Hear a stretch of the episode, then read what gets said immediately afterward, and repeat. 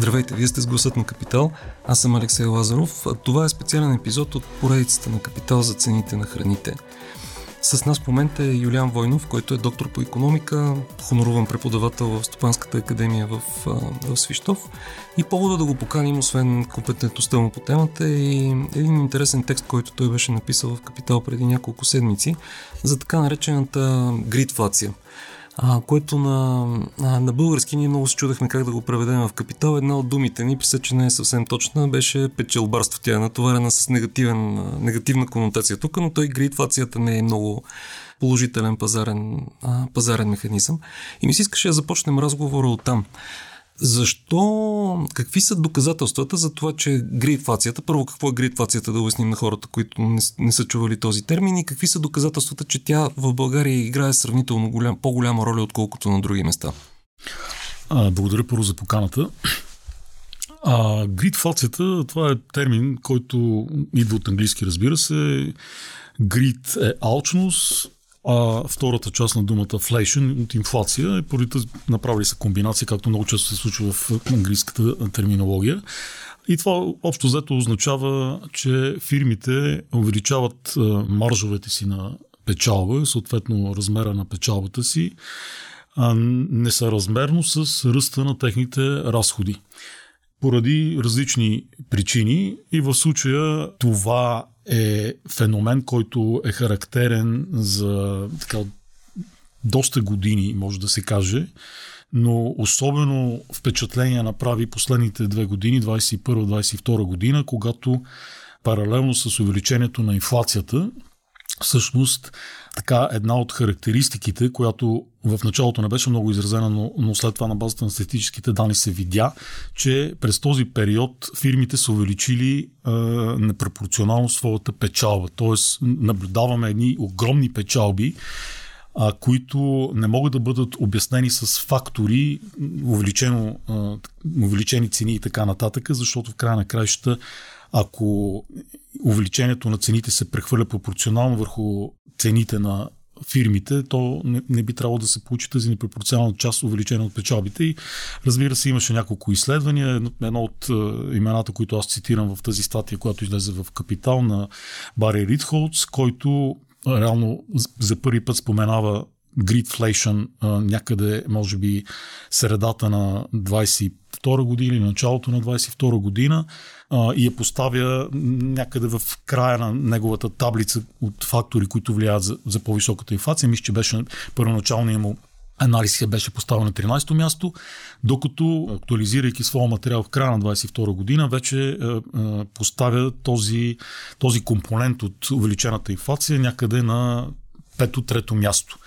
Подобни материали излязаха и от много други анализатори. Най-интересното е, че се появиха и анализи в е, международни организации, централни банки, Европейската централна банка, Европейската комисия, Международния валутен фонд. Общо взето обърнаха внимание на този факт, че през този период е, фирмите увеличиха непропорционално много печалбите си и в допълнение на това, трябва да се върнем на България, трябва да кажем, че последните две години, 21-22 година, ние виждаме увеличение на печалбите на фирмите драстично повече, отколкото, да кажем, сме наблюдавали този феномен предходните години. Ако предходните години до 2019 година, преди здравната криза, да кажем, годишните печалби в България се увеличаха от порядъка на 1 милиард, 2 милиарда лева, нали, рядко 3 милиарда в последните две години, 21-22, виждам увеличение от порядка на 10 милиарда.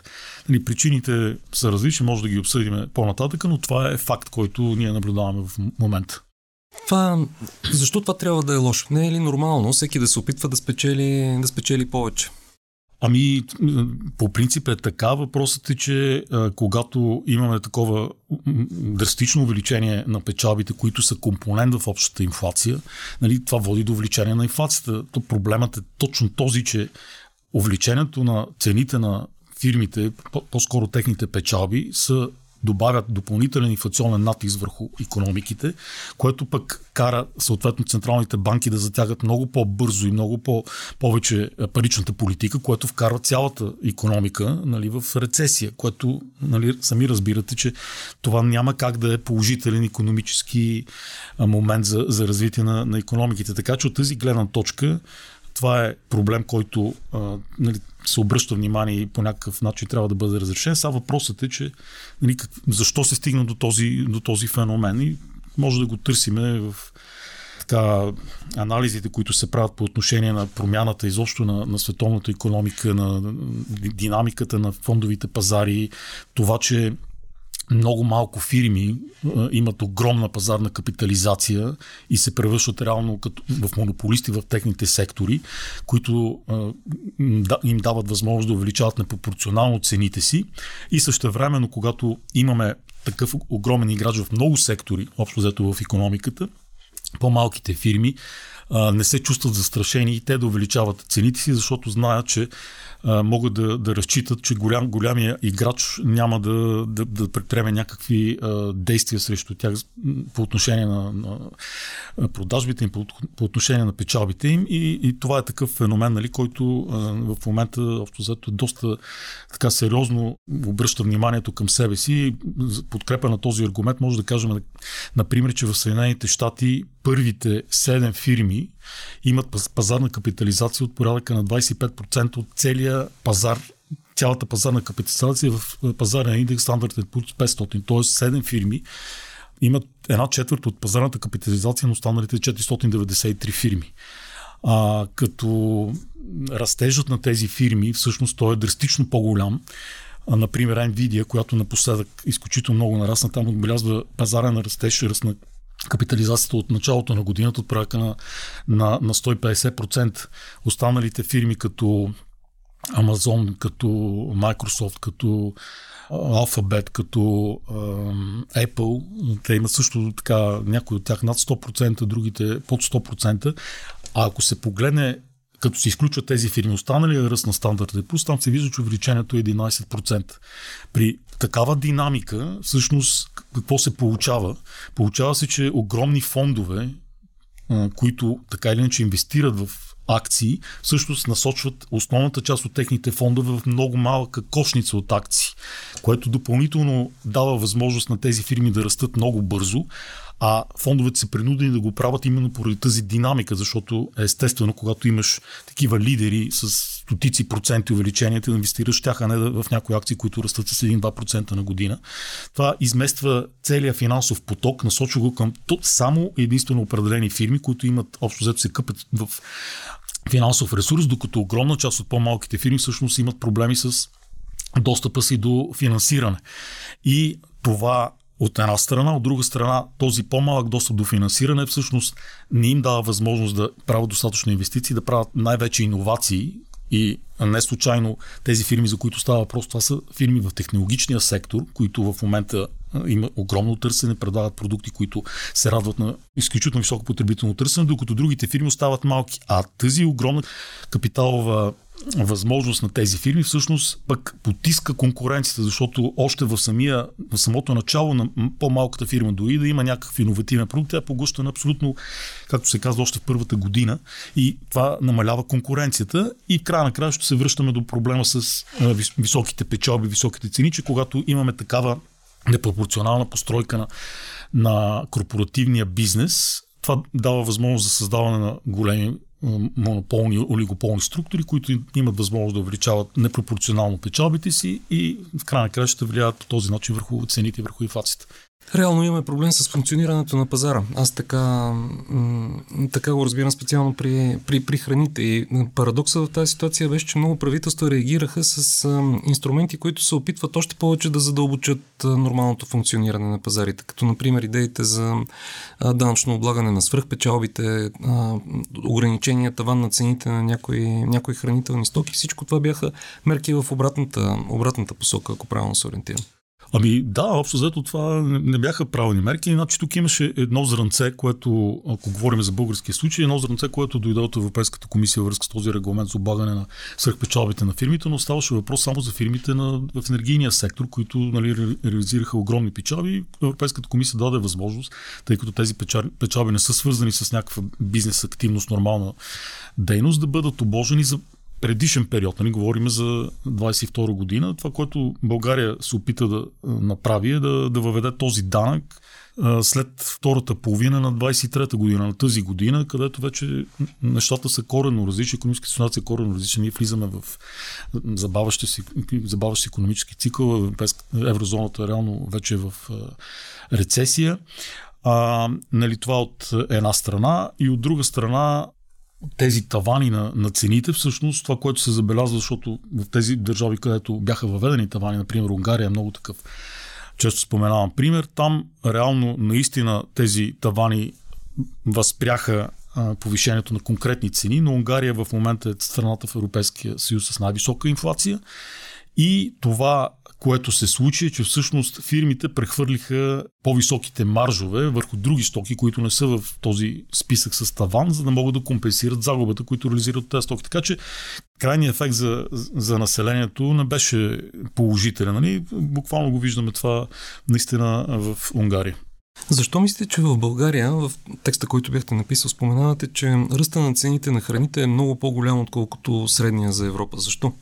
Ами, това се вижда от статистиката, която излиза от Европейската комисия. Там може да се провери какво е средното равнище на ценово равнище в България. Ние знаеме, че България общо взето е така на опашката по стандарт на, на живот и по ценово ниво по отношение средноевропейското. Е, информацията от, 22, от 21 година, защото от 22 не е актуализирана, показва, че е, България средното ценово ниво от порядка на 55%, 56% от е, средноевропейското. Когато се погледнат обаче в детайли различните групи компоненти а, и специално за храните, там се вижда, че ценовото ниво вече е от порядъка на 77-80% от средноевропейското, което означава, че тези цени в България са по-високи, отколкото би трябвало нормал, нормално да бъдат с някакво минимално отклонение. Това отклонение от 20% и пункта не може да бъде обяснено нали, с някакви пазарни фактори. И на трето място, ако се погледнат пък конкретно цените на млечните продукти, мляко, яйца, кашкавал и така нататък, се вижда, че ценовото ниво е дори по-високо от средноевропейското, от порядъка на 111-112% за 2021 година. Така че тези фактори нали, трябва да намерят своето обяснение. Проблемът е, че такова обяснение нали, не се търси и се тръгва по най- малкото съпротивление за така, регулации на големите търговски вериги, налагане на някакви ограничителни мерки и така нататък, но, но това не обяснява големия феномен. А, а, а според мен обяснението в тази посока трябва да се търси с това, че българската бизнес среда е тотално изкривена и в нея има фирми, които така или иначе имат монополни характеристики, особено да кажем в сферата, например, на, на пилешкото месо или на олиото, а, включително а, по отношение на енергийните доставки на петрола и нефта, по отношение на лекарствата. И това монополно положение, което имат тези фирми, които в край на краищата не само не, не, не са регулирани, ами когато започва някакво разследване спрямо от тях по отношение на нерегламентирани пазарни практики, всъщност тези разследвания не приключват, освен ако няма някакъв политически натиск. Изкривяват цялата пазарна среда и дават възможност, потискат реално създаването на нови фирми, които да се конкурират и дават възможност на, на точно тези монополисти нали, да, да правят, да изкривяват пазарната ситуация и изобщо ценовото равнище и ние това го видяхме между другото включително и по отношение цената на бензина, който се вдигна абсолютно необосновано в началото на, на миналата година. След това го видяхме абсолютно също действие по отношение на цената на олиото, при условие, че България е нали, на, един от най-големите износители и на слънчогет, и на олио в света. И не е нормално в съседните държави цената на олиото, да кажем, включително на българската такова, което се продава там, да бъде от порядка 20-30-50% по-низко, отколкото се продава в България. Явно е, че тук има някакво изкривяване. Ще разкажа две истории само за една за а, яйца и друга за, друга за мляко, които допълват това което, това, което казвате. В един от другите разговори по темата, един от собствениците на, на хармоника, Любоноков, разказваше за а, вноса на яйца, че Вносителите на яйца са сложени от НАП в така наречената рискова група за някакъв повишен риск за, за фиска, в резултат на което те първо подлежат на много подробна данъчна проверка всеки път, когато внесат яйца и второ трябва авансово да внасят а, данъци. Това първо им дига много разходите, защото трябва да отделят хора, трябва да отделят време, не е ясно колко продължава тази проверка. Освен това подлежат на много по-засилен контрол от ББХ, от Агенцията по храните. Като примера, който той разказа, беше как обикновено преди Великден започва проверка, една седмица преди Великден започва проверка дали в яйцата има салмонела, която продължава обикновено две седмици и приключва след Великден. И ти ако искаш да продаваш в пика яйца, не можеш. Сега, понеже по магазините има яйца, очевидно това нещо не се отнася за, за всички. Очевидно този контрол е, е селективен и по този начин се нарушава някакъв нормален пазарен механизъм, следствие на което някой получава предимство. От друго място имаше интересна история за пазара на мляко която се състоеше в това, че в момента най-големият клиент, купувач на мляко е българската държава заради програмата Чаша мляко за всяко дете всеки ден. Това е държавна поръчка за стотици хиляди литри на, на, на година, а, които са довели до това, че изкупната цена на млякото за много кратък период след сключването на тази поръчка се е вдигнала много, просто защото трябва много голямо количество мляко да се, да се осигури, а понеже и нивото, на което е изключена тази държавна поръчка, цената на която е била подписана е доста по-висока от, от пазарната, човек, компанията, която е подписала, може да си позволи много по-висок марш и съответно да изкупува на, на по-висока цена. Но това е повишило цената на абсолютно всички млечни продукти в България, защото държавата е изключила такава обществена поръчка. Просто давам тези два примера в подкрепа на тезата за олиото. Не знам как се случват нещата, честно казано. А как ще се развият нещата от тук нататък, според вас? А, имате преди с инфлацията или? С цените на храните и инфлацията, да. Ами, аз общо взето очаквам намаляване на инфлацията и то се вижда това, което наблюдавахме 21-22 година, особено не е характерно, да не влизаме в подробности, защо се вдигнаха енергийните цени във връзка с войната и политиката на Русия, но така или иначе това беше една извънредна ситуация. В момента реално основният причина за намаляване на инфлацията, включително за май месец на месечна база, ни отчетахме дефлация от 0,1% е намалението, драстично намаление на енергийните цени. Така че при всички случаи забавянето на инфлацията ще бъде факт. Сега с каква скорост ще бъде това предстои да видим, но също време трябва да, да отбележим, че увеличението на, на лихвите е, доведе до така намаляване на, на потреблението. Растежите са много ниски, близки до, до нулата, въпреки че някои страни се справят по-добре от други.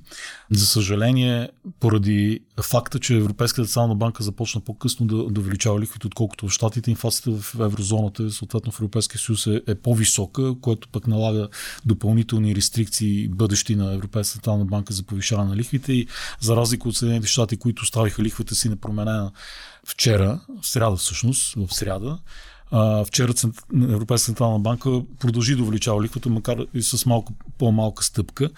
Ако погледнем водещите индикатори, защото инфлацията това е изоставащ индикатор, който показва какво се е случило, но не казва какво ще бъде.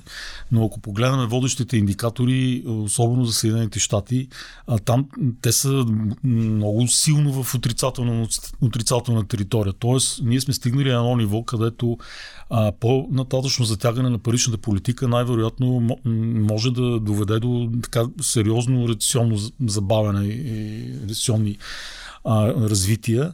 И от тази гледна точка за мен ми се струва по-скоро, въпреки че Съединените щати, Джеран Паул в среда каза, че се очаква допълнително увеличение на още поне две стъпки до края на годината на, на, на лихвените проценти за Съединените щати. Според мен по-скоро това е така опит да, да, да не даде окоръжаващ сигнал към фондовите пазари, които така или иначе вече са в много сериозен подем и а, преминаха на бича територия, да, да, да, не, така да не даде а, оптимизъм сред потребителите да започват отново да харчат, защото вие знаете, че крайна краща една от, един от факторите за увеличаване на, на инфлацията е потребителското търсене, което пък е свързано специално в Съединените щати с големите инвестиции, на, включително на малки фирми и физически лица в, на фондовия пазар. Ако има очакване, че там ще се повеличи тяхното богатство, те съответно ще да, да, да, да харчат на пазара. И моето очакване е, че там ще има забавяне на. По-скоро няма да видим тези повишения, за които става въпрос. Или ако видим, то ще бъде наистина в някаква извънредна ситуация, ако нещо се случи на глобалната карта. В еврозоната може би ще, ще видим още едно повишение, ако така вярваме на това, което идва като сигнали от Европейската централна банка, въпреки че моето лично мнение е, че еврозоната в момента е, е така доста по-тежко състояние, отколкото в Съединените щати и въпреки по-високата инфлация, вероятността да при продължаване на повишаването лихвата да влезе в една по-сериозна рецесия нараства. И а, отношение на България, ние ще следваме това, което се случва в еврозоната, имайки преди, че това са нашите основни търговски партньори.